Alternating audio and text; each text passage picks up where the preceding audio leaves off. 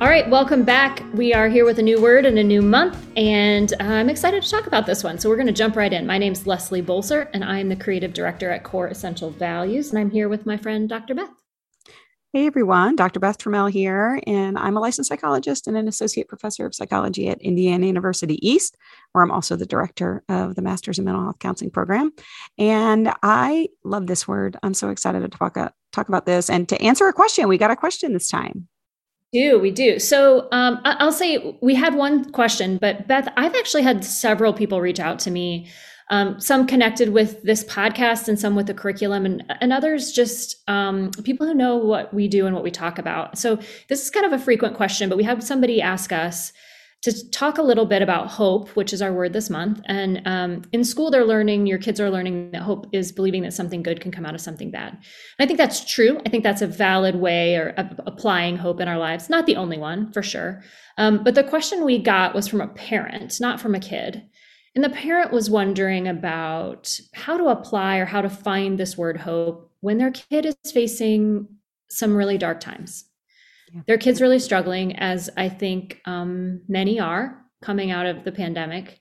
Kids are kids are really struggling. So the parent was saying yeah great hope. I get it. I get the definition. I get why you're talking about it. But i just don't know how to help my kid find hope when they just seem to be so sad all the time. Yeah. Well i'm so glad that um, you know this parent kind of reached out and uh, we always love questions so if folks have more questions we always love to hear them. But you know, the, the interesting thing, particularly about depression or anxiety in teenagers and, and frankly, even in adults, one of the kind of core features of depression is actually hopelessness. So, mm.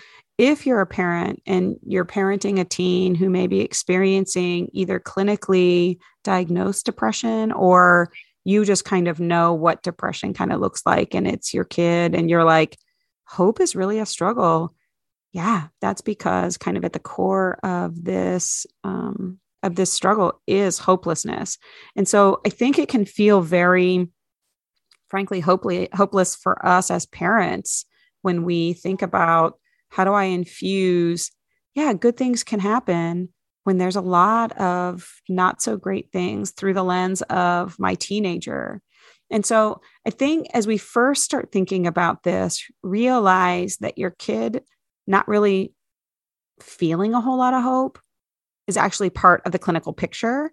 Mm-hmm. And especially if your kid's in therapy or you're meeting with a doctor for medication or anything like that, um, recognize that that is a symptom that you want to talk with your provider about, right? Just say, ho- they're they're just seeming very hopeless. They say things like nothing matters anymore and I don't care about anything and what good is any of this anyway? Those are all sort of kind of hopeless kinds of mindsets and statements. And those are important for us to pay attention to. Yeah. Yeah, that's good. So, so I think from this parent's point of view, I'm just going to sort of extrapolate here because they didn't get this deep in the question that we received. But so if a kid comes home, or if you're if you're noticing over time that you're hearing things, phrases like you're describing, some hopelessness, um, what what do I do? What should I do if my kid is saying those things more than once, you know, over and over or you know, I see some signs that are maybe something more than I can handle as a parent. What do I do? Yeah, so it's really tricky right now because the um the availability of good resources right now it, it's tough it's tough to get in to see a therapist i would definitely recommend going to see your pediatrician talking to a physician um, what we're most concerned about here is um, if they're suicidal, right? So um, when we have deep, deep hopelessness, it can lead to thoughts of suicide for our teens. And so the first thing may be to reach out to your pediatrician, try to get on the wait list or get in to see a great counselor in your area. Um, lots of folks are doing virtual therapy, but it is also about about asking your child, like, have you ever had thoughts of wanting to hurt yourself? Have you yeah. ever hurt yourself intentionally? It's okay. I'm here to be with you. I just want to know how I can help you. Um, because it, we have this myth that bringing up suicide is going to make them actually um, think more about suicide.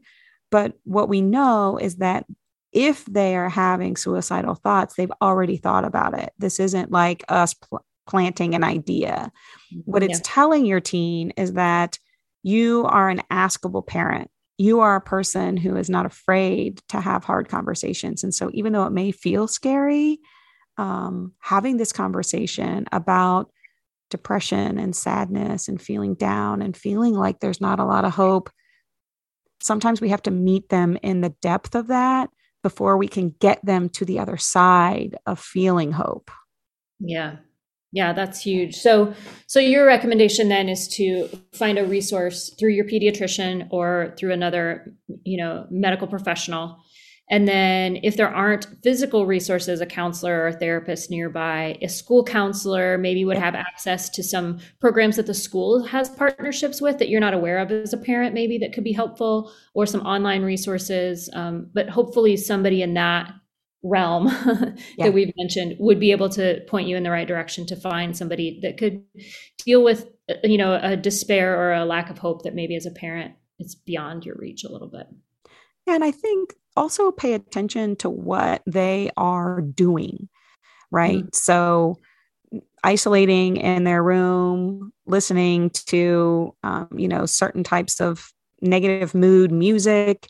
You know, what are they following on social media? What are they taking in?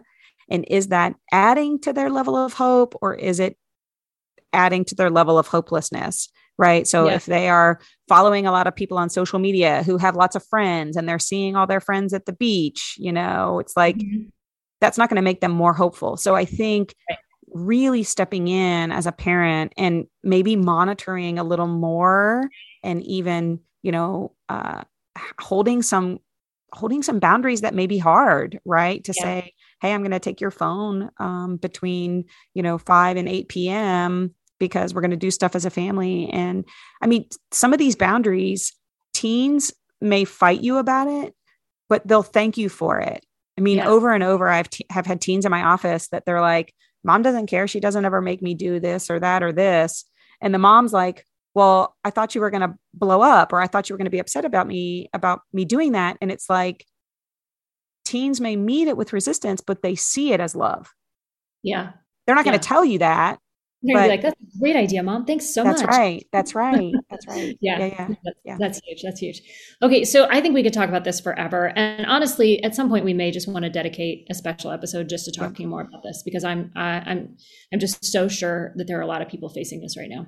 Yeah. I want to switch gears a little bit before we end though, um, and talk just, you know, outside of the depression, anxiety, clinical, you know, really dark times that kids face I think there's something else that's kind of universal with teenagers right now, and that is this sort of fear or um, I don't know inability to to think hopeful, big dream kind of thoughts. You know, like the fun part of hope, which is I could try to be this amazing thing, or I could do this thing with my life, or I could live in a different city someday, or any of those things that are large or small seem like a big step to our kids. How do we encourage hope like that? Yeah. So realize first that hope is a vulnerable thing, right? Yeah. Like for me yeah. to admit that I think something good can come out of something bad, like you have to realize how for some people you're like, well, that's crazy. Yeah. Good things don't come from bad things. You know what I mean? So it's like realize that it's vulnerable to step into hope and say, I still hope that this can happen even when it feels like it might be crazy. Like that's a wild idea, you know? So yeah. I think if your kid is stepping into hope, they're taking a vulnerable risk. And mm. so we've got to meet them not with facial expressions that are like, our facial expressions matter to where we have to pay attention to if we make crazy eyeballs or we make statements like, well, you know, that could never happen, right? So we have to be ready to meet their hope with reinforcement, right? Yeah, I love that idea. I love that you're thinking about hope. I love that you're looking on the bright side. I love that you're dreaming big and I love that you're you're pushing for something good to come out of something bad. And that I mean, it's really an important part of this with our teens especially because they're kind of tiptoeing into hope and it's just easy for us to be like, well, that's crazy. Yeah, right. You you gotta kind of hold it, you know? Yeah, yeah. No, I think that's cool. I think it's cool also um, to just live in the hope for a second and not plan, but just mm. yeah, what could that be like? Yeah, how neat would that be? And just let the dream be the dream, and then come back to the dream later and say, you know, you said you mentioned this thing. I'd love to help you make that happen what steps might we need to take for that to happen for you um, but not immediately go into the planning and the goal setting just let it be a dream for a minute and let that vision just sort of sit um, and then come back to what are some action steps? What are some things we might do if you really wanted that to happen? Yeah like worry less about keeping your teen grounded in that moment. Yeah yeah. Right? You know we're like well i don't want my teen to get you know too cocky or anything. And it's like mm, well let's just let that be for a second. Yeah. I do a lot of I do a lot of trainings and kind of like group sessions and that sort of thing. And I had a colleague of mine once say that she kind of sets ground ground rules at the beginning about um, kind of accepting everyone's opinion and that sort of thing. And she said, think all ideas are great ideas for two minutes. Mm. And I think that's true for our teens too. You know, when they come up with an idea, I, I know for me, you know, I have a 14 year old and a 12 year old, and I have an eight and a six year old too. But when they when they come up with ideas, and I am quick to be like, I can think of a hundred million reasons why that would never work, you know? Yeah. And then it's like, hmm, what if I thought their idea was a good idea for just two minutes? Yeah. And play it out like, I love that idea of going to Honolulu for our family vacation next year. Yeah. I love that. That I think we'd love having time together and beautiful. like really play it out, you know, because it is a that is that's like not a bad idea. Hey, what if we went out to eat every night this week? Yeah. That's a I love that idea. Let me yeah. sit in that idea for two minutes. Mm-hmm. And then we can talk about how it may not be exactly reasonable, but yeah. you know, there's something about that. I, lo- I love that idea of kind of living in hope. Yeah, no, that's that's super great.